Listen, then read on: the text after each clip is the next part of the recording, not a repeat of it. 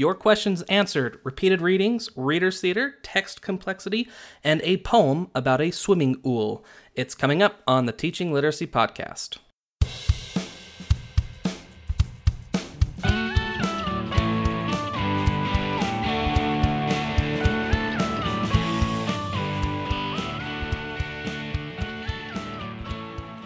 Welcome to another episode of the Teaching Literacy Podcast. I'm your host, Jake Downs. I am a former fourth grade teacher. I'm an elementary literacy coordinator for a local school district. I have a PhD in literacy from Utah State University, and I am someone who just wants to know more about reading. I have a treat for all of you today. I think this episode was one of the funnest I've had recording, although I think I say that with just about every episode I do. I love doing this podcast and being able to talk with researchers and think real hard and critically about how do we support kiddos in literacy in meaningful ways. And this episode it's a great one. I'm really excited for it. On this episode, this is the long-awaited Q&A episode with Dr. Timothy Rasinski and Dr. Chase Young. Back in July, we sent out a survey just to the masses on the internet of what folks wanted to know about literacy. And so we had folks be able just to submit their questions, and then we discussed and sort of found ones that we want to talk about, and that's what this episode has with you. Is it's Dr. Chase Young and Dr. Timothy Rasinski answering your questions, and we really have a great time. Dr. Chase Young is a returning interviewer on the Teaching Literacy Podcast. I interviewed him about the book that he co-authored with Tim Rasinski, called Tiered Fluency Instruction. You can go check out that book, those episodes. It's like episodes 4 and 5, really, really early on. But Chase Young is a professor at the School of Teaching and Learning at Sam Houston State University in Texas. And congratulations to Chase, because he recently was just promoted to a full professor. So congratulations, Chase. And Dr. Timothy Rasinski is a professor of reading education at the Reading and Writing Center at Kent State University. Very grateful for the time that they spent in designing this episode and sending out the questionnaires. And we really yielded a worldwide response with the questions that we received. So thanks to those that were able to input questions. I apologize we weren't able to answer all of them, but the episode would have been very long had we opted to do that. So I hope you enjoy the episode and stick around after the show for my 2 cents on reading fluency.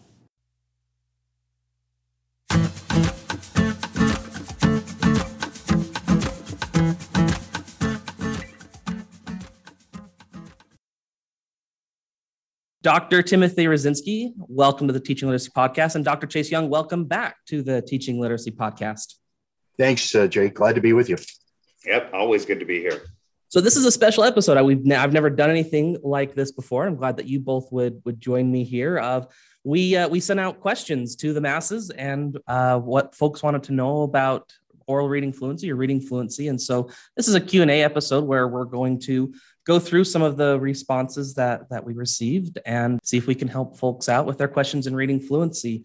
We had a broad response, and I was actually surprised with, obviously, there was a strong response here in the United States, but we had questions from the Philippines, from Nigeria, from Brazil. So that was really fun to see such a worldwide response to questions on oral reading fluency. People want to know. So Let's get into it. I first wanted to ask both of you, Dr. Young and Dr. Rasinski, what initially drew you towards reading research in general, but then in specific reading fluency? Yeah, since I'm slightly older than Chase, I guess I'll take the lead on that. And first of all, Jake, please feel free to call us Tim and Chase, make it a little bit more informal. For me, it actually began as a teacher back in the mid to late 1970s. I was working outside of Omaha, Nebraska as an intervention teacher, elementary school.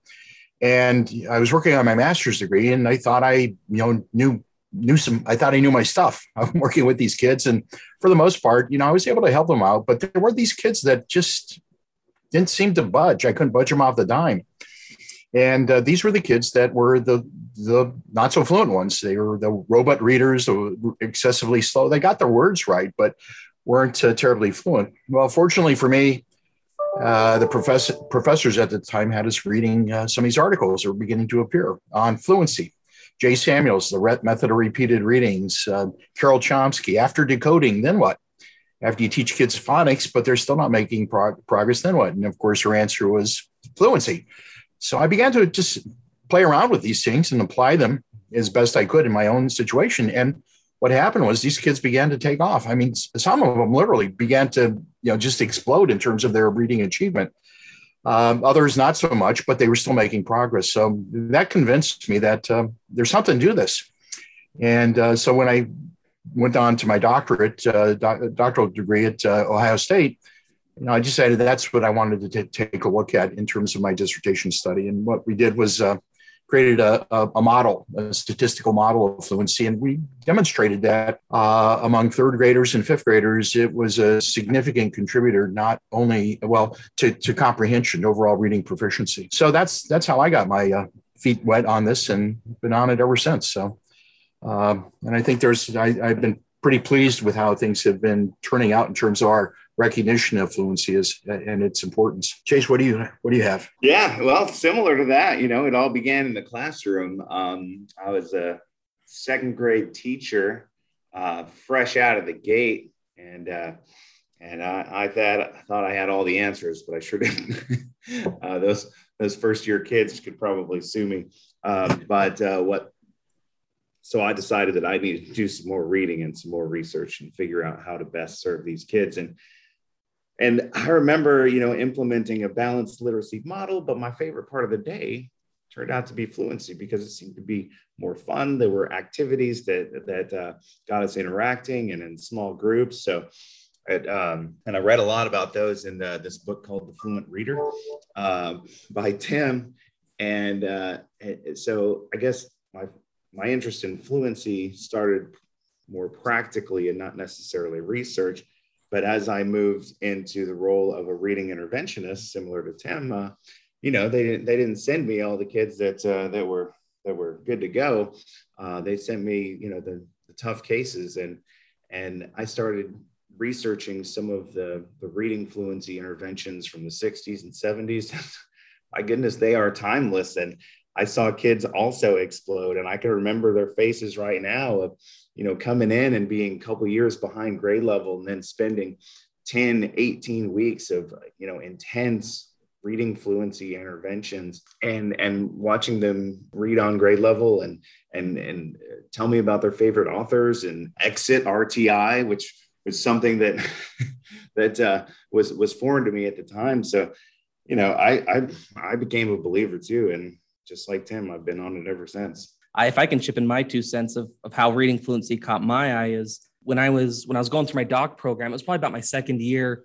And I started to read articles on reading fluency and, some of those from the 80s, Dick Allington and, RJ Samuels, and then some of the more recent stuff. And I just sort of started to feel that what researchers were talking about reading fluency in a different way than what I was sometimes seeing implemented in practice and implemented in my own classroom. It made me think long and hard about my fluency practices. And I kind of came from a place of being ambivalent towards fluency, towards and really embracing it and saying it is a beautiful, beautiful thing when it's sort of understood and implemented accordingly. So I'm hoping that this episode can help target some of that and be able just to help clarify how are researchers talking about fluency and how do we see it and how might that be maybe a little bit of a paradigm shift from how it's, from its sort of implementation in the classroom, whether that's been implied or explicit. Yeah, Jake, when you mention having that experience, are you talking about stopwatch reading and getting kids to read faster than the day before? Yep. Yeah, that's... Yeah.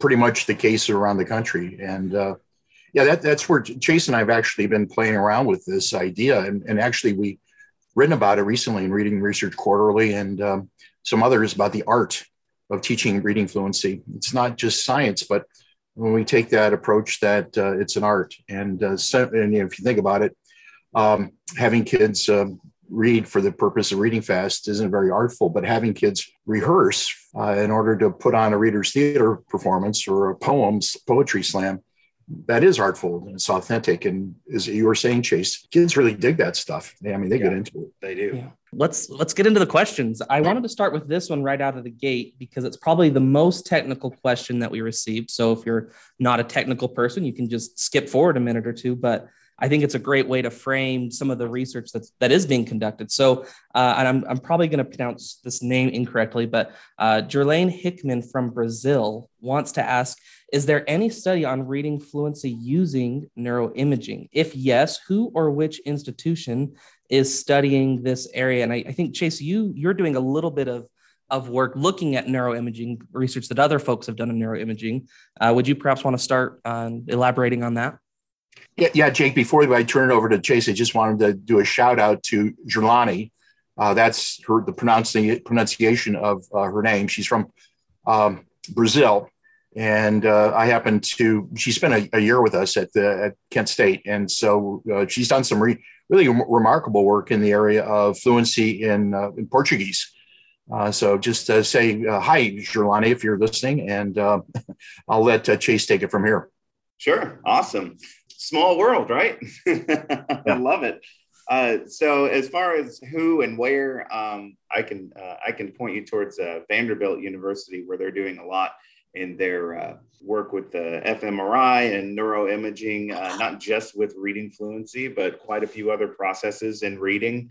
They have, there's a guy named James Booth who got a lot of funding he started a brain development lab, and you can actually go to that website. It's on Vanderbilt's website, and you can read all the publications that they have from there. But also there happens to be a website called Open Neuro, where you can download all of the data. There's like 3,000 data sets just from the brain development lab at Vanderbilt, but then there's also tons of others. It's pretty technical. Don't know how crazy you want to get with that. But the files are a little complicated to download, but there's tutorials and things. Once you figure that out, it's even more complicated to read them. But yeah, there is work being done. And I think related to fluency, one of the biggest things they look at is automaticity and its role in reading fluency. They have done fMRIs and what I'm going to sound fancy, it's the ventral occipital temporal cortex, which seems to be extremely important for word recognition recall.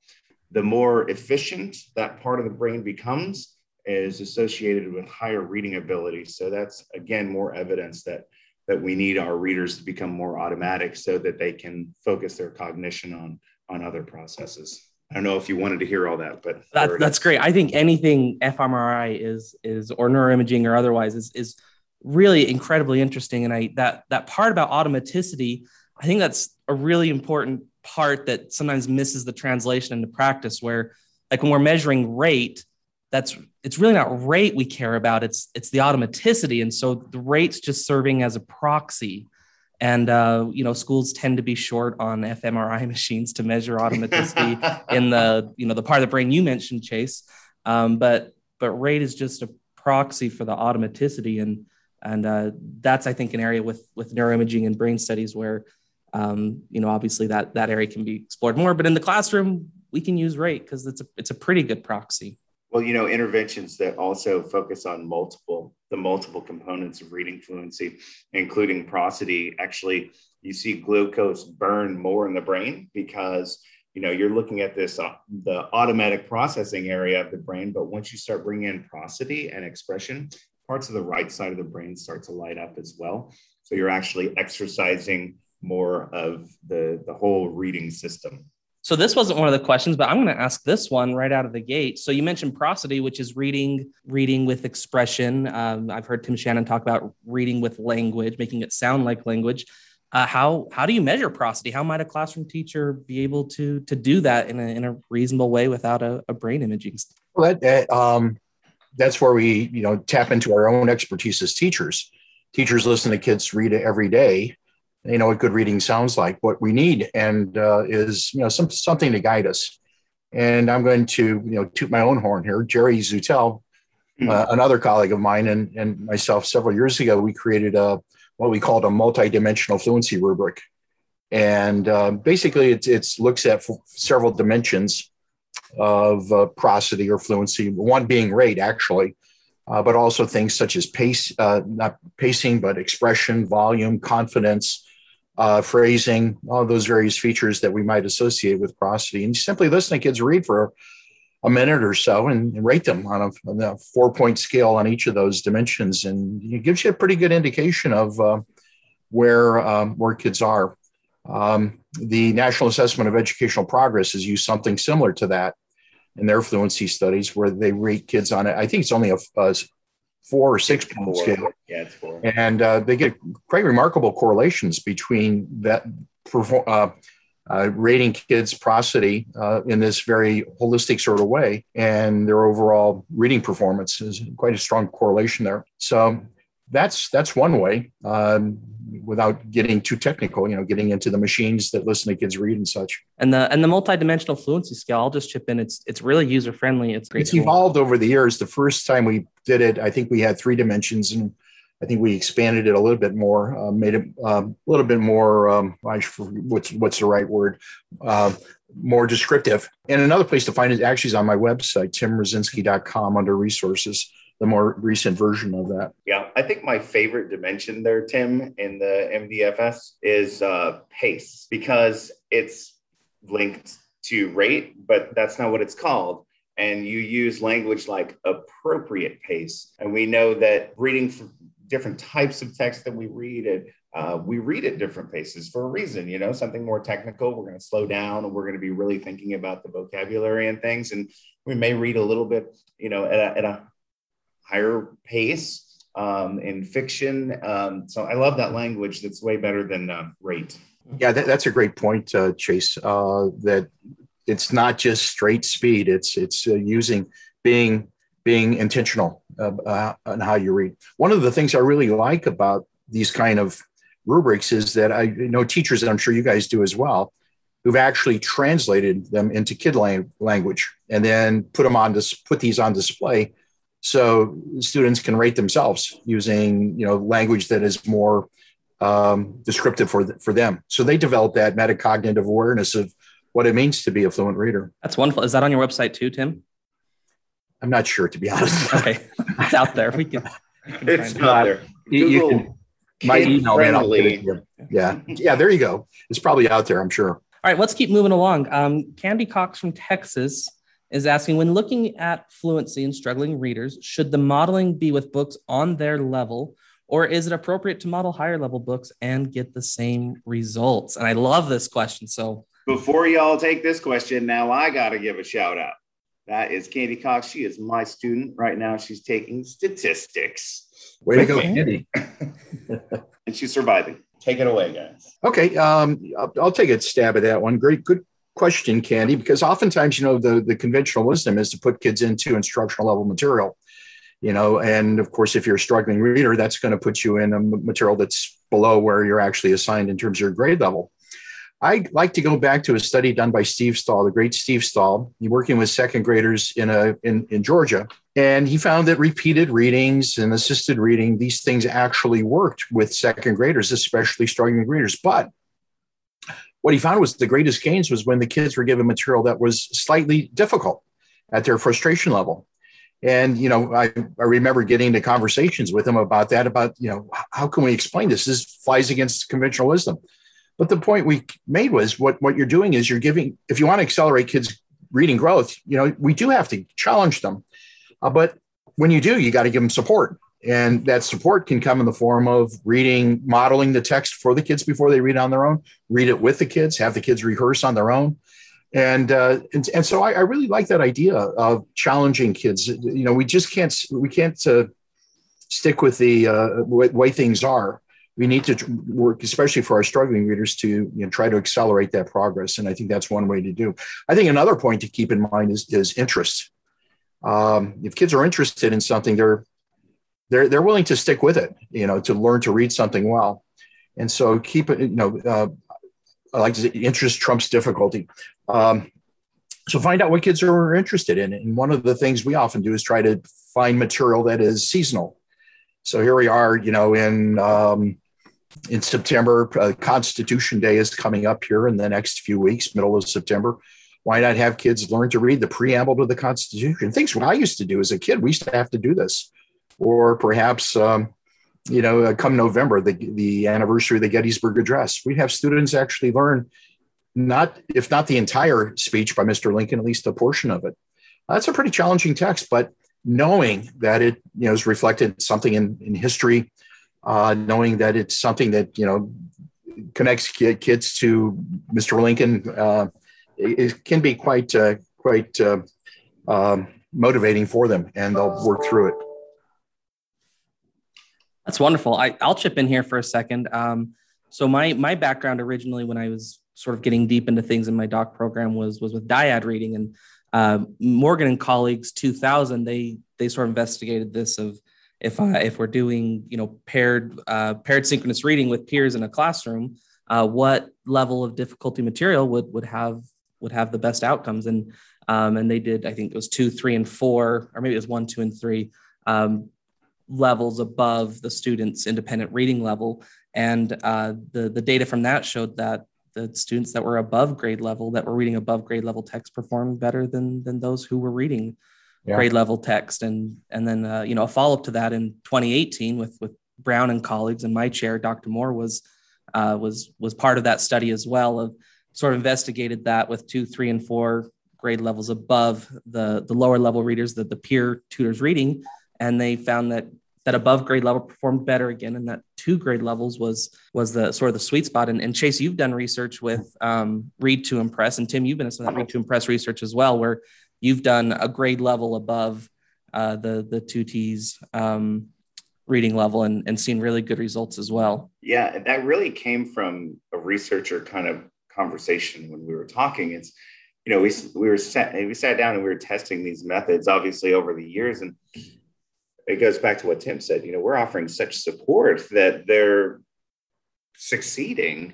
So why not push it as high as we can? And to the point where they're reading even grade level material for the first time in their lives, and they're reading it successfully, which is not only great for you know, just their reading achievement and improvement, but also their confidence, which is, you know, I mean, think about it. They have never read on grade level, and all of a sudden they sound great and they're performing well. And, you know, there's a lot of research that says, like you said, that, you know, the more challenging, even into frustrational. I don't know if you guys saw that, the webinar what Tim Shanahan did for International Literacy Association on text complexity, but he went through a whole lot of research about this and how we should be challenging our texts, and even challenging the notion of this 95% and where it came from, and seems arbitrary. And, you know, I don't want to get controversial, but, you know, there is research. I went to a presentation, you know, back when we were allowed to go to presentations, and some people from Ohio State were like, you know, we found that 89% accuracy, but, you know, kids who read books with 89%, they were the ones that made the greatest gains. And according to the lines, they would be considered frustrational when considering accuracy. So, Chase, I want to follow up on your note about confidence. I think that's huge. These kids who struggle, they know who they are. They see how they read compared to their classmates. And that idea of them reaching a point where they can read just as well as, you know, any reader in the class is just, you know, really inspiring. I know in our reading clinic, we have kids perform at the end of our summer program. They perform for grandparents and moms and dads. And just to see them, the confidence that they come out of that with, you know, their chest sticking out, you know, I'm a good reader. And I don't think we can underestimate the power of that. I remember Carol Chomsky writing about that in her classic study, After Decoding Then What. The idea of reaching that level of proficiency is something that is quite empowering for those children. Absolutely. And that's where the power of repeated readings, I think, comes in, because if you have a struggling reader and you work with them on the Gettysburg Address again and again and again, they'll get it, and they can sound exactly like everyone else in the class. They can read it with language. And that's where some of the work in Readers Theater that you both have done, I think that's a lot of the power in that, is it's offering those students a repeated reading of a complex text for an authentic purpose where they can perform it.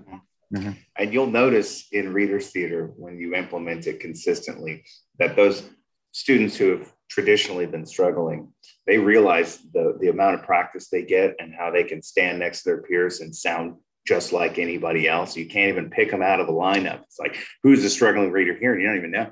But when they find that out, they start picking the lead roles every single time. I want to be narrator one. I want to be Lysander, whoever it is. And that's because they know that they're going to have more opportunity to show how fantastic they are. I just love that. Yeah. And if you're a teacher looking for Reader's Theater script, Chase's website has tons of Reader's Theater scripts. Thebestclass.org, I think, isn't that your site? Yes. Yeah, thebestclass.org. Chase is one of the most modest people I know, and that's reflected in the name of his website, The Best Class. That was a big shout out to my second graders in 2006. We unanimously chose that as our classroom website. Oh, that's great. Wonderful. So, well, let's keep trucking. Now it's my turn for a shout out. I guess we all get a shout out. Casey Rowley is our next question. And she used to teach across the hall from me when I was in the classroom. And she's a third grade teacher, one of the earliest listeners of the podcast. And she's someone that has just latched on to thinking about how researchers are talking about things and trying to align her instruction accordingly. And I think she's doing a fantastic job at it. And she has a question I think is really important. What are some ways to keep the kids who are well above benchmark progressing? Well, go ahead, Tim. Yeah, it depends upon what you mean by well above benchmark in terms of reading speed, or just are they just, hyperfluent? They can read anything with great expression and confidence, and that. To me, the note that I wrote down here in response to Casey's question was just the notion of keeping it authentic, finding real reasons for kids to engage in fluency and fluency practice. So finding those kinds of materials that they want to engage in, keep doing what you're doing, I suppose, is a good way of saying that. But, it's the motivation, so kids aren't just trying to become faster all the time. They're trying to become expressive in their in their reading, in their oral language, and finding things such as poetry, readers' theater scripts, even songs, are just those artful and authentic ways of making this happen in a classroom, knowing that the kids are going to progress in terms of fluency and overall reading achievement, for that matter. Mm-hmm. Yeah, when considering it overall, those are great suggestions. That's exactly. I mean, make sure you have top-notch, awesome tier one reading fluency instruction, and they'll continue to grow. But it sounds like you keep doing what you're doing, but also, wide reading is one of those things that's going to help too. And, the other thing that I would recommend is that, some of these well above benchmark students don't get met with or the attention some of the other students in the class. So if you want to continue to push the needle on these kids, you want to spend the same amount of time with them as you do with any that you feel that need extra support. Good point. Absolutely. And I'll chip in there. I'm assuming she's referring to, a common, fluency screener. And we think about fluency, and it sort of has three major constructs, right? Of accuracy, rate or automaticity or smoothness, and then prosody. And those screeners typically they hit two of those. They hit accuracy and rate, but they don't have prosody in there. And so I think that's if you do have readers that are high achievers in two of the three areas according to your screener, then I think pushing them with prosody and giving them those authentic, rich, complex texts and helping them get to a point where they're reading those with prosody would be a good way to. There's not really an upper limit at that point, because you can always read more complex texts with more expression. Mm-hmm. And I think that could be a great way to help those quote unquote high achievers still be moving along. Let me throw a little bit of a wrench in here. What about those kids, though, who are the NASCAR readers? They read so fast, you're not really understanding what it is that they read. I still remember one of our students in our reading clinic, actually a couple of second graders coming in, and the clinicians were working with them and gave them a passage to read. And both of these children looked up at the clinicians that said something to this effect: am I supposed to read this as fast as I can? And what do we do with those kids? Because we're seeing more and more of those kids, they're reading fast, but not for the purpose of making meaning. They're reading fast for the purpose of reading fast. What do we do with those kids? Perhaps that's a side effect of what I mentioned at the top of the episode, where sometimes in practice, whether intentional or not, that things have been tweaked from maybe how things were talked about, how fluency has been talked about in research. That's speculation on my part. But for the kid that's a speed reader, I think with them it's going to take, we know that they can process the text with automaticity, but with them we're going to have some coaching on if they're doing it. If they're doing it that way, they're probably not doing it with a lot of expression, but they might take some coaching of let's think about the things that good readers do. Let me share with you things that I notice good readers do. Listen to my model. Now let's have you try that again and slow down a little bit. And then I think with them too, it's going to be including little chunks of comprehension in there as well to help make the connection that we don't just want devourers of print. We're looking for someone that as they're consuming the print, that they're processing it in a way that they can attend to the meaning, which is ultimately, the outcome of why we read. Right. And, I don't want to play host here, but that really goes into questions by Stephanie and Liz, both from areas of New York of, their kids just reading and skipping words and just trying to get it done. And you guys have done a wonderful job of explaining that. And you mentioned comprehension in there, sometimes it's a simple conversation with kids. That's the wonderful thing. I remember as a reading specialist and they sent a kid who was, read real monotone and choppy. And I sat down with him just kind of informally. I was like, well, why don't you read like you talk? And he goes, oh, I'm supposed to do that. And, he was exited and that was done. But other times, it's a little more complicated than that. But I like to talk to the kids and be like, why are you reading like, like a bear is chasing you? What is going on? And then we get into the purpose of reading and the main goal of reading and understanding. And then it comes back to purpose. It's like, so set a purpose. Why are we reading? And fortunately, some kids have internalized the fact that reading means getting done and doing it as fast as you can. That's a shame. Yeah, Jake, you mentioned, I love the reading like a bear is chasing you. But what you mentioned, Jake, about this notion of modeling. And I think that really is critical. One of the things we can do as teachers, parents, is to model fluent reading for our kids, read to our kids. And of course, one of the things I often say when I have a chance to speak to my students is that, of course you want to talk about what you read, the content, but occasionally talk about how you read it. Did you notice how I slowed down here, or I had a dramatic pause, or I raised the volume of my voice? And kids need to know this. And even sometimes do the opposite, do a negative example, read something as fast as you can for 2 or 3 sentences to your students. And, you're going to get some rolling eyes looking at you. And of course, the response is, what's wrong? I got all the words right. Isn't that good enough? And of course, no, we don't understand what you're just read to us, And of course, the message is, if I read this way and you don't enjoy it or understand it, then you shouldn't be reading that way as well. Yeah, I think back to, was it RJ Samuels, barking at print is not reading? That? Yeah, that's. Yeah. And then back to what Farrell, 66, it was listen, my child, and you shall read. Yeah, I think that there's great power in repeated readings. How often do we, text is a one stop show and we move on. But with being able to do those repeated readings, that allows the student to mimic your model and see how I paused there or see how I raised my voice there.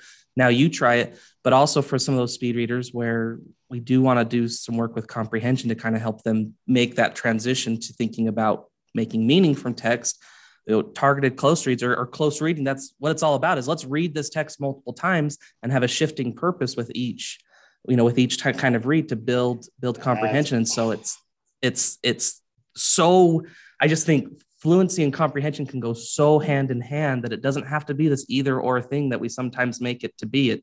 We can have all of it because good readers do all of it. Jake, you just blew my mind. You brought me back to my doc program.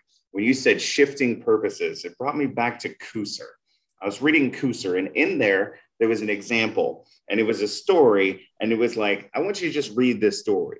So I read through the story and it was like, I walked into the house and I saw my guitar and there was a washer and dryer. I passed the washer and dryer and I sat down and I picked up my remote and I turned on the TV and And it went on and on. And I was like, okay, great. And then the next line said, now read this as if you were a robber, if you were about to burgle this house. And I was like, that's crazy. And I'm like, oh, what kind of TV is it? Was that a stacked washer and dryer? Are these rentals? What's going on?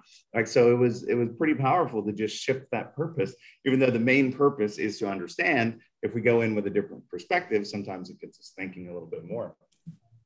You really easy. That's what I love about Fluency too, is it's so easy because it's support in connected text that we're providing as a teacher.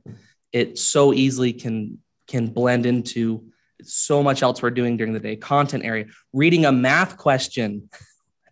We need to write a teaching tip called shifting purposes and repeated reading.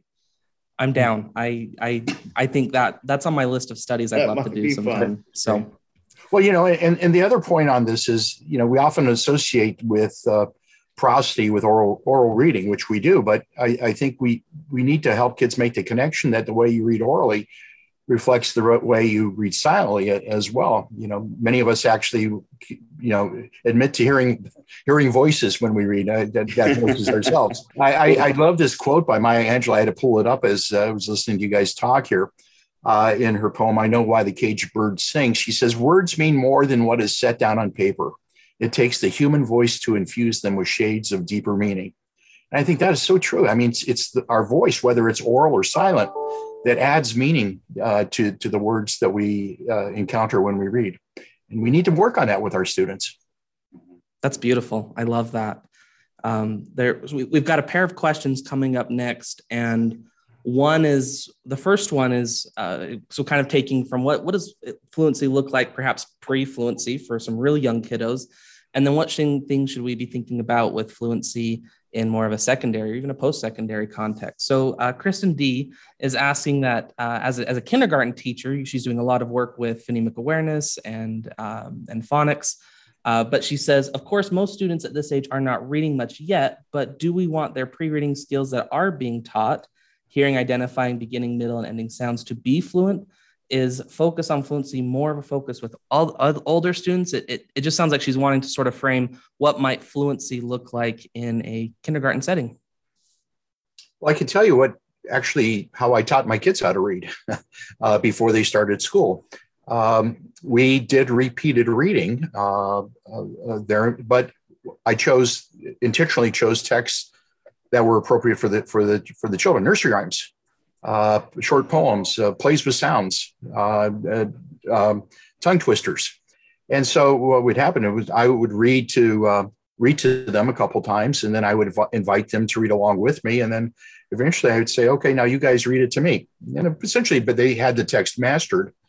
But, we were keep trying to point them to the words as they were reading them. And really doing this on a regular basis, they begin to build their sight vocabulary, begin to play with sounds. I mean, if you think about it, why do we have nursery rhymes? I think some people suggest it's because they help develop that phonemic awareness in kids. So we're doing everything at once with these rhymes, getting kids to the point where they can read them on their own. There was a study that was done by Bruce Stevenson, a dissertation study with at-risk first graders. And basically taught parents to do this at home, 10 minutes a night, teaching them a nursery rhyme. We went through a process of parents, you read, then we read, and then they have them read to you, and then do a little bit of word study with it. And what he found is that in 3 months' time, these kids went from essentially being non-readers, with their words correct per minute was less than one. That was in August. By November, they were up to 25 words correct per minute, which is in Ohio. That's our benchmark for January, I believe. And yet nobody ever told them to read fast. They just did this. Shows the right kinds of material that lent themselves to younger children. And I think that's the key: is what kinds of material are appropriate for different age levels. I love that. Chase, did you want to chip in anything on that? Yeah, funny. My experience also comes from my child. My kindergartner, he was in kindergarten when he went off for spring break and never went back to school again due to the pandemic. And I used materials that Tim's talking about, like nursery rhymes and funny little poems by like Ken Nesbitt that you can find online, and little books and things. And I did read intervention that we've been playing with, that it's very similar. It's kind of like, you read the book to them, then you kind of choral read it together, and then they read it back to you. So I did that every day with him. And it was very surprising when he went back to first grade, and, everybody was like, oh gosh, we've lost so much. And this teacher looks at me and goes, how did he grow a year during the pandemic? What happened? And so I shared that research with him as well. And so, I mean, again, it's just materials and derived from repeated readings.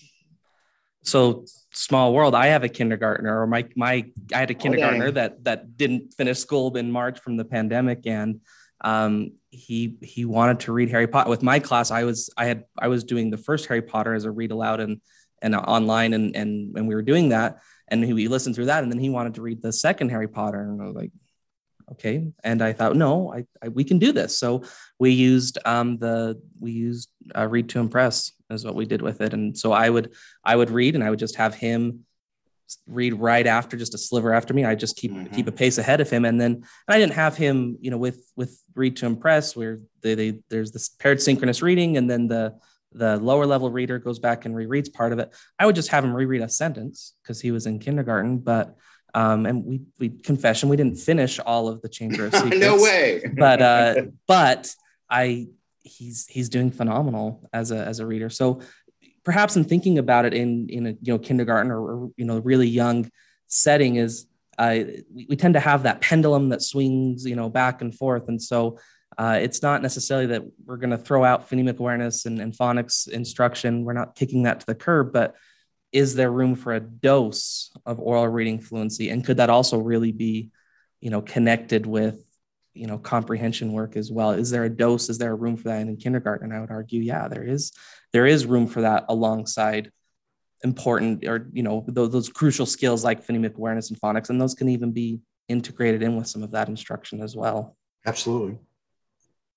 Yeah, there's that poem by, gosh, I can't remember who wrote it, but it also teaches spelling and phonics, and it's got rhyming. It's called Swimming Ool. Swimming in the swimming pool is where I like to be, wearing underwater goggles so that I can see. Before I swim, I drank a cup of tea. Now the swimming pool's a swimming ool because I took a pee. Yeah. Teaches letters, phonemic awareness, yeah. Like this poem has it all. You can use it all inferencing. It's a curriculum. That's a keeper. That's a good one.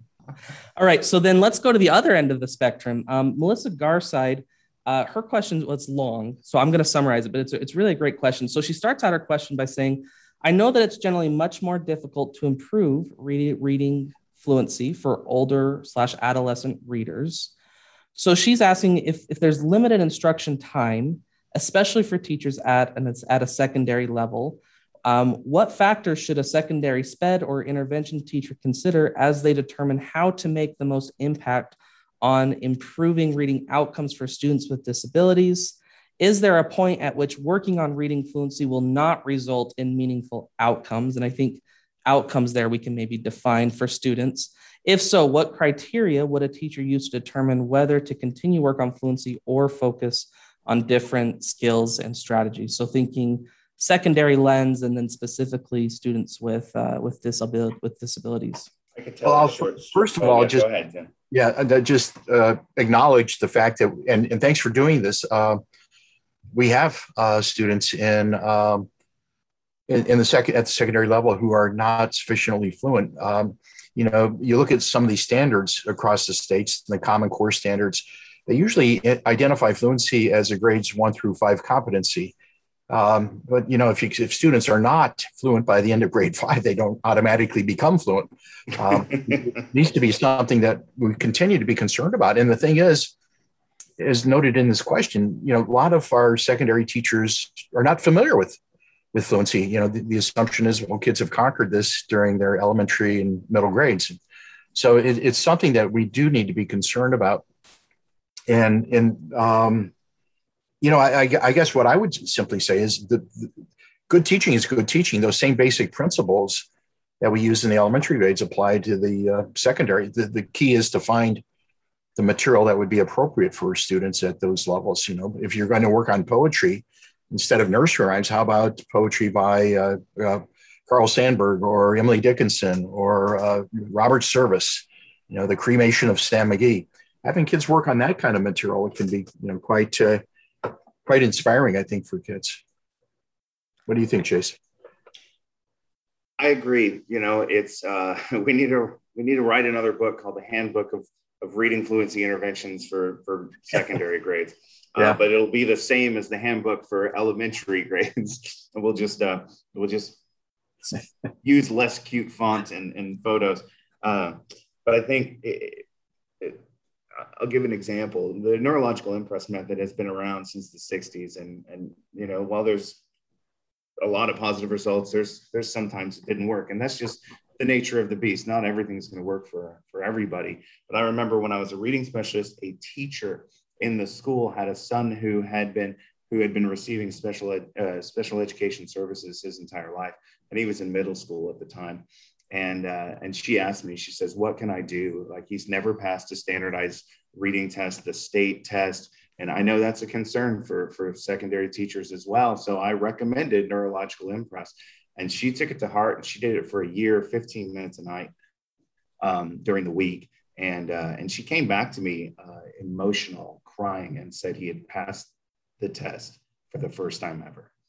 And she gave me a hug and like patted me, and I'm not real good at that. So it was a little awkward for me, but you know, and she was like, you were put on this earth for me. Yeah. And I was like, no, it's research. I mean, it's just out there. You know, I reached into the cloud and pulled out, maybe this one will work. And it happened to work for him. And it was amazing. And it changed the trajectory of his academic career and lots of things like that. But neurological impress, we use it all the way. Well, and do you recall what this mom was reading with her son? She actually, it was whatever chapter books that he would choose, because he wanted to read the chapter books. And she ended up buying 2 copies of each one, because the original neurological impress recommendation is to sit right next to the child, grab onto their hand.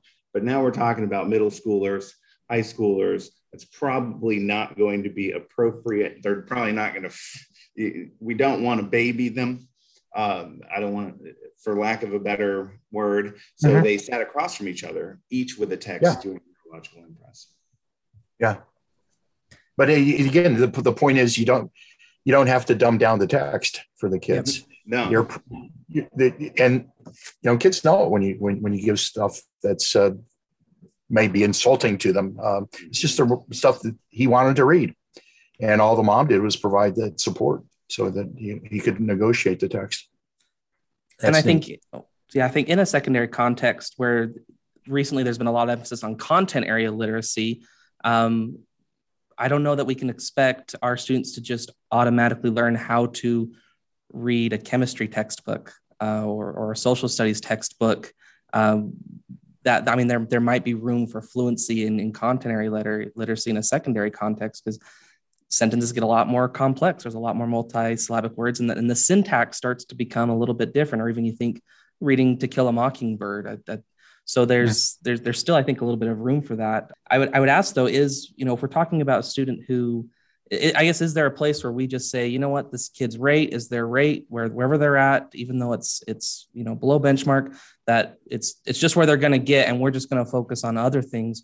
Or do we say, no, getting to a place where students can read smoothly, accurately, and with expression is kind of a non-negotiable, regardless of where they're at, of what grade they're in? Or is there nuance and then somewhere in between? Yeah, there's always nuance, but I think it's something that we just can't throw our hands up and say, well, we can't get them there. We can find ways of, if not getting them to that standard, at least getting them close, seeing improvement, and doing it in authentic sort of ways. I think is really challenging. You mentioned science, Jake, and Chase, you know Brod Bagger, don't you? Oh yeah, Brod. We stole a microphone from him a few years back. Well, he's a poet who used to be a district attorney in New Orleans, but he writes poetry now for children, and he's been writing poetry around science topics. I forget the exact name of the program, but it's really quite sophisticated what he writes about. So a great way of getting kids into science and building fluency at the same time. I'm going to mention another guy too, and Chase, you know him, Jim Nageldigger. Yeah. Jim is a professor now in Elmira College in New York, but he worked with me here at Kent, and he did a dissertation study on theater students. And he found, that a number of students got into theater as a result of, or they didn't get into theater because they had a reading problem, but they found that their reading improved significantly once they got into theater. Whether you're an actor or the stage manager or whatever you are, what do you do when you're in theater? You have to you read a text repeatedly until you have it read automatically and expressively, but again, in a very authentic sort of way. So again, we have programs out there at the secondary level for kids to get into, theater, chorus. Most of these are extracurricular activities, but, there's a hidden agenda there then, and that hidden agenda is we're going to improve your reading. And we know that readers' theater works as well. It's very similar to theater, except you don't memorize the lines, and Anything can become a script. I mean, my students in second grade always did the water cycle strip, and they always fought over who was going to be the sewage treatment plant. But, that's who they wanted to be. But I mean, you can turn anything into a script in high school. I mean, you take a Wikipedia page, it'd be super boring, but I mean, you can add narrators to it and some sort of performance. That's something that can be integrated into pretty much anything. We did it in math. We did this reader's theater math word problems, which was really awesome because they become like each sentence would be a new narrator. And then all the kids that weren't performing were sitting there trying to do the problem, but they had the ability to ask a narrator to read again. And what that did is it showed where the important information was and where the erroneous information was. Yeah. So it had had a lot of unintended positive consequences. Yeah, I teach a course here at the university for it's called phonics for middle school teachers and upper elementary teachers, but we have a good dose of fluency in there. And I have the students write readers' theater scripts or poetry around their area of expertise. And it's so neat to see the creativity when students create a readers' theater script out of a social studies unit. Mm-hmm. But when you create a science or social studies, the science or mathematics readers' theater script where the characters are polygons and triangles and rectangles, and they get into this argument about which is which. I mean, that is so cool. That's, again, that to me, the creativity, the art that we need to be encouraging in our teachers and students for that matter. You're absolutely right. And we got to continue on this because it's super important. I walked into a classroom one time and they were like, okay, Mr. Reader's Theater, what can we do here? It was a science class. And they were comparing and contrasting different animal or species. And there was they had the Venn diagram going. And they said, how are we going to do this? And I said, well, yeah, we're going to write reader's theater script debates. And it's similar to what you were saying, Tim. And I remember one of them, and it's still posted on my website, where they were comparing and contrasting a squid and a stick bug. And the script they wrote is actually still on my site. And like they're talking smack and talking the different characteristics of each other. It's like, hey, but at least I can, I don't live in the water and talking about habitat. Now they threw in some weird stuff like, I don't know, like one of them said he could rap better than the other, but that was a nice addition to, just make the script a little more engaging. Well, and think of what the kids had to do. They had to dig in and do some research. And learning about stick bugs and whatever, and the other bug you were talking about. Squid. But they had an authentic reason to actually do that. We're putting on a play, we have to have a good script for it. I love it. Authentic purposes, repeated readings, writing, research. It's it's all integrated. I love it. Yeah. I remember listening.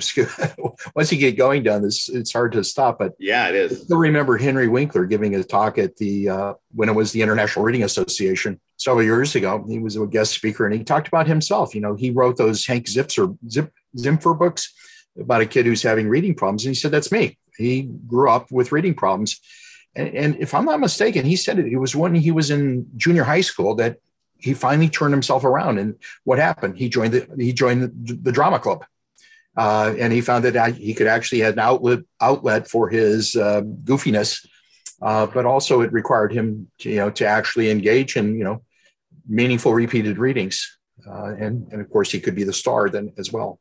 Part two of Melissa's question is she wants to know about reading norms. She states that reading norms are readily available for grades 1 through 8, but she says that she hasn't seen reading norms for grades 9 through 12. So what are reasonable expectations of what to shoot for reading norms? And I think that's work both of you are doing right now. So what would reading norms look like for 9 through 12?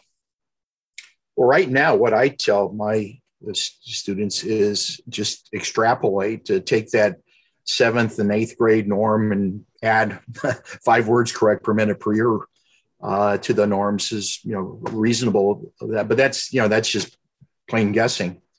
Now, what Chase and I and David Page are doing, we're engaging in a study this fall where basically I asked one of the questions is, what would be the level of automaticity or reading rate, if you will, that you would expect out of a successful college graduate?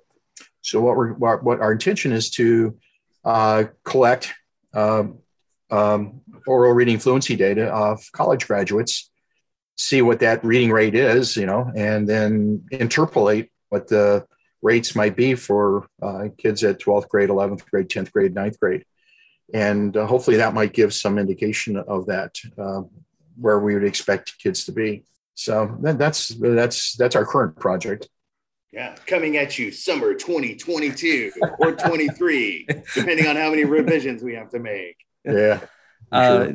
And I would make a plug there too, that's where the fluency scale could come in handy as well, where if there's not clear-cut defined norms for a specific age or specific population, that scale still, I think, will work really well to take an idea of where your kiddos are at of, are they reading with prosody? How is their smoothness?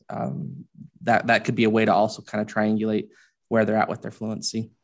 Yeah, great point. That whatever scale or rubric you use, yeah, it's appropriate at every grade level, because you know what appropriate reading sounds like at 12th grade or 1st grade or 5th grade or whatever. Let's work on wrapping up the show here. I'm sure we could go longer, but I don't know if anyone wants to listen to a 3-hour podcast episode with us. One question is, and this is from Emily, and she's a pre-service teacher. So props to a pre-service teacher who's interested in reading fluency and reading research. So that's fantastic, Emily. She's just asking, what are your best tips and tricks for teaching fluency to a struggling student? And obviously that's kind of been intertwined with our whole conversation, but perhaps this can kind of be our final statements on how do we do this? How do we help kids with reading fluency in the classroom? Prior to Tim taking this one away, she also asked, how do I get books for my classroom, I believe. And I just wanted to throw out an idea. It's called the garage sale ticket. On Saturday mornings, you drive around as a new teacher and you just have a little card that says, I'm a new teacher. My name is so-and-so, Emily, and here's my number. And if you have any books left over at the end of the day, I will come by and pick them up. And then you can go back on your same route and pick up all the books that haven't been purchased. I love that. I'll chip in just thrift books as well. You can get super cheap used copies from libraries in great condition for $4 or $5 a book. So that's a cheap way to do it. And I did a few Donors Choose projects to get books for my classroom as well. And they were really well funded because, I think people in the community, they believe in having books in classrooms. So those are a couple quick pointers, Emily.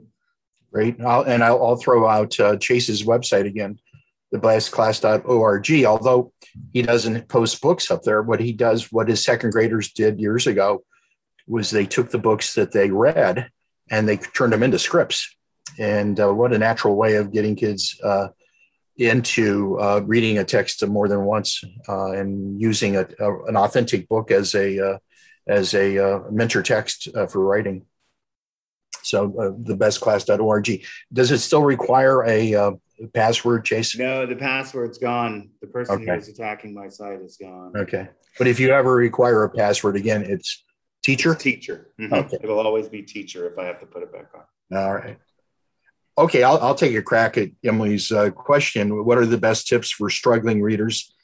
We've kind of been dancing around this all along, but I'm going to put out a shout out for both Chase and myself. Chase and I wrote a book a few years ago for Teachers College Press where we looked at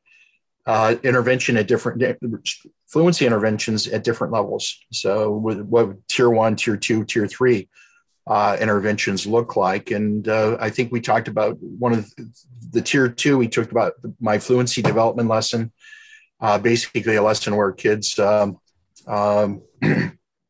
to read something well every single day, usually a short text, and it involves the teacher modeling the text, the kids reading it corally with the teacher, practicing with the partner, and eventually performing it every day, and then performing it and doing this every day with a different text. We've gotten some really, we use it in our reading clinic as our core lesson.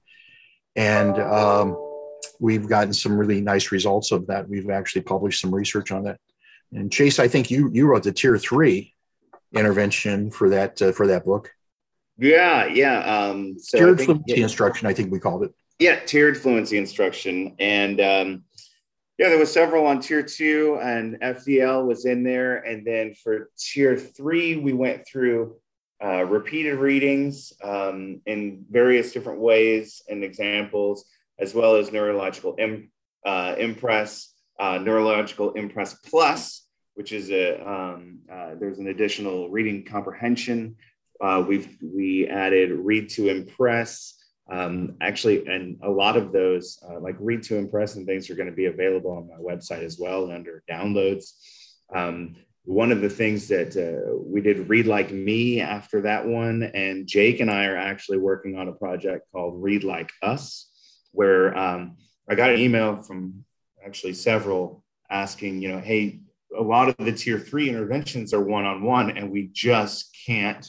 We have too many struggling students. We cannot meet with them one-on-one constantly. Well, the first thing I would say is we can when we did Reading Together intervention, we trained everybody, parents, the secretary up front, the librarian, paras that had breaks so that they could all do this one-on-one. But again, if that's not feasible, Jake and I are working on something called Read Like Us that we're testing out in Utah, which is similar to, it follows a similar format.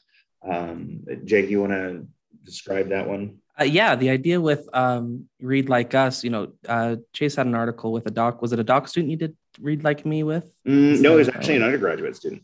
Oh, okay. Wow. An undergraduate student. And is a 2020 publication. And so trying to scale Read Like Me to Read Like Us, it follows, really it's integrating repeated readings in complex connected text using a gradual release format where the teacher is modeling it, is modeling the reading once, and then the group goes through choral reads of it, and then it progresses a little bit at a time to eventually where the reader at the end, individually, they go and read that to somebody else, and their goal is to read it smoothly, accurately, and with expression is kind of the nuts and bolts with it.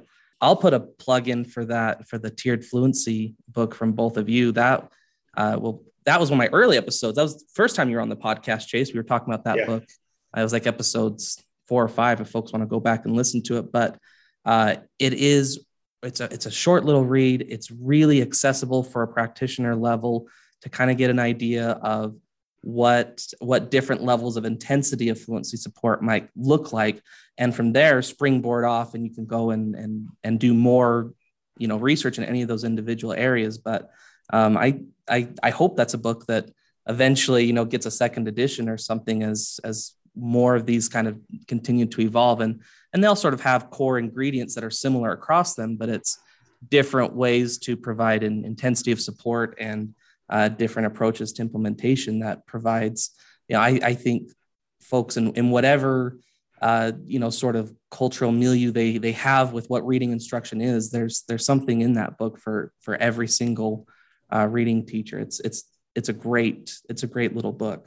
Hey, thanks, Jake. Yeah, thanks for that. Hey, can I mention one more thing though before we close it out? And the question I found in one of the questions, I can't find it specifically right now, but the question was this: comprehension. Do we teach fluency just for the sake of fluency? I think the models of reading instruction suggest that fluency leads to comprehension. And Chase, I'm going to give this one to you because you've actually done some research on that where you found that, in your research, the kids have actually improved in their fluency. But the bigger question is, did you see any changes in comprehension? Yeah, absolutely. We have. Now, the effects on using a reading fluency intervention, obviously, the effects were much greater on the reading fluency outcomes, but we also saw moderate effects on their improved reading comprehension, as well as their overall reading growth, which could be attributed to the fluency intervention, which is why I'm starting to think, I'm like, why don't we just call these reading interventions? Yeah, good point. I love it. I'll chip in on that point too. I'm thinking of John Sabatini and colleagues, was it 2018 or 2019? But they looked at NAEP data from the special NAEP study that included oral reading fluency, and this was obviously correlational, but they found across the board that the higher, the most efficient readers, the ones with the highest levels of fluency on the NAEP scale, were also the highest comprehenders. And I believe they did found a little bit of a curvilinear pattern, meaning that it was a little bit of an S shape, that there was a threshold where below which it there was a little bit more noise, where I guess they said there was a threshold where fluency really starts to improve comprehension. And then there's also an upper threshold where more fluency did start to level off. But for the vast majority of students, the fluency did support their comprehension. And that, I think there's a caveat there that I'll get to in a second, but even in my dissertation where I meta-analyzed 60 years of paired synchronous oral reading methods like paired reading, dyad reading, read to impress, and NIM, my research found that the effect size for comprehension was actually larger than the effect size for the fluency measures, which I think speaks to why we care about fluency, because we do want the automaticity and the expression so that our minds can focus on making meaning. But I think the caveat there is goes back to teaching fluency just for fluency's sake, that we can't neglect the actual work in comprehension. We can't think that I'm just going to improve my kids in fluency forever and have the back door to comprehension. There is a point where there's a dose of it. We want to be supporting our kids in fluency, but we also want to be supporting kids in making meaning. So I hope folks don't confuse that if I just endlessly improve their fluency, that I'm sort of off the hook for comprehension. I think it needs both. Well said. So wrapping up, I think, is there anything else we want to mention on, we kind of just got off on the tiered fluency instruction book, which, has quite a bit in there. Any other last? Yeah, I've got a little bit of advice, and it kind of is going to come from our upcoming book, Artfully Teaching the Science of Reading, along with Rasinski and Page. We talked very specifically about some concrete examples that you can use for reading fluency interventions, tier one fluency instruction in your classrooms. But in this next book, we show you, demonstrate, and also encourage you to make the modifications that meet the needs of your students, that motivate your students. You don't have to follow step 1 through 17 if it's not improving or appropriate for your students. So that's where we want you to take what we've done and spin it with your own art and implement things that best meet the needs of your context and your students. I love that. I'll chip in. I guess my last thought here is simplifying perhaps what we're doing during the reading day. Sometimes I feel that teachers they feel like they have to have one set of texts for when they're doing like comprehension instruction, and one set of texts when they're doing more fluency, and then they have the text that they're doing for science, and the text that they're doing for their writing instruction, and the text that they're doing for social studies. And I think a lot of this can be simplified, that if I have a text and it doesn't matter whether I'm in science, I can still be supporting oral reading fluency in really small, simple ways. And so it doesn't necessarily have to be this massive dose of fluency all at one time, but I can be incorporating that in little ways throughout the different texts that I'm using. And, a single text, it can have multiple different purposes. And again, I think I've been chipping in on repeated readings, how big a fan I am of those, but I think simplifying and using one text for multiple purposes could help teachers just relax a little and take a breath, because then they can focus on the text, which is what, you know, what ultimately we want, is to be able to derive meaning from that text in efficient ways. Tim, yep. Last words. You guys took all my words away from me. So I say here. Yeah, I love how you ended with Chase, the idea that, you know, we've discovered that fluency is a science. You know, it's scientific evidence to support it. But as you said, and Jake, you implied as well, it's an art as well. And finding that you don't have to go out and buy some fluency program. The materials are already in front of us. Just, you know, if you're interested in poetry, go to Ken Nesbitt's, David Harrison's, Brod Baggert's poetry sites, Reader's Theater Scripts, go to Chase's, and use that as inspiration to create your own material and have kids write their own poetry and their own scripts. I mean, that to me is what school is all about. That's what I remember about being in school, writing scripts and then getting in trouble for it. But we should be encouraging kids to be authentic in that sort of way, and teachers as well. So be artful as well as scientific. I think we can have our cake and eat it too. We can have really rich, rigorous instruction, and we can have it for authentic purposes. We don't have to choose between the two. Absolutely. All right. It's been a pleasure talking with both of you, Dr. Chase Young and Dr. Timothy Rasinski. We'll be looking forward to your book, Artfully Teaching the Science of Reading with David Page. And maybe I'll just book you guys for an interview right when we're done. And then, so we know that that's on the schedule. Sweet. But I appreciate your time, and best of luck to you in all of your endeavors. Thanks for having us, Jay.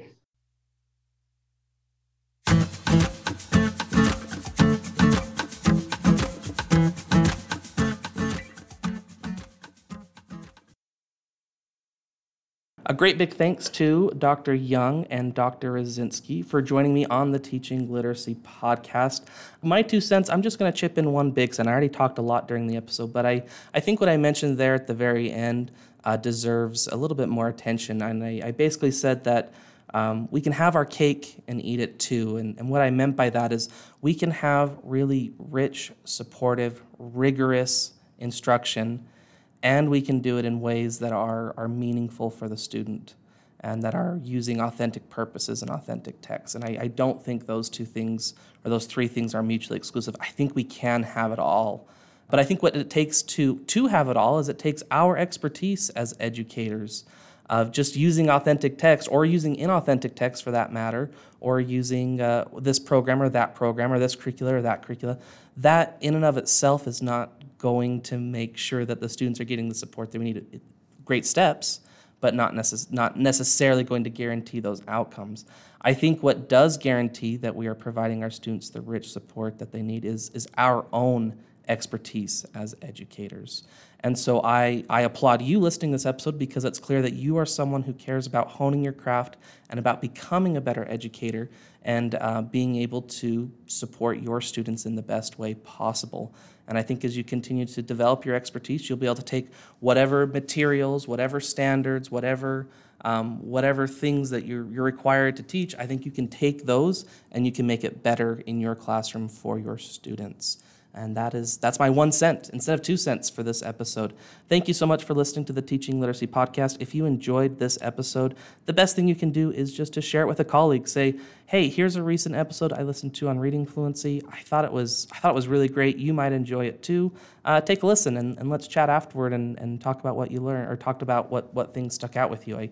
This could be a great PLC starter, or a wave that I hope episodes like this are starting conversations among colleagues and are the beginning of a learning journey, rather than, you know, perhaps the end all be all summative. This is what we all have to say on reading fluency. So thank you very much for listening to the podcast. And until next time, let's go and teach reading just a little bit better.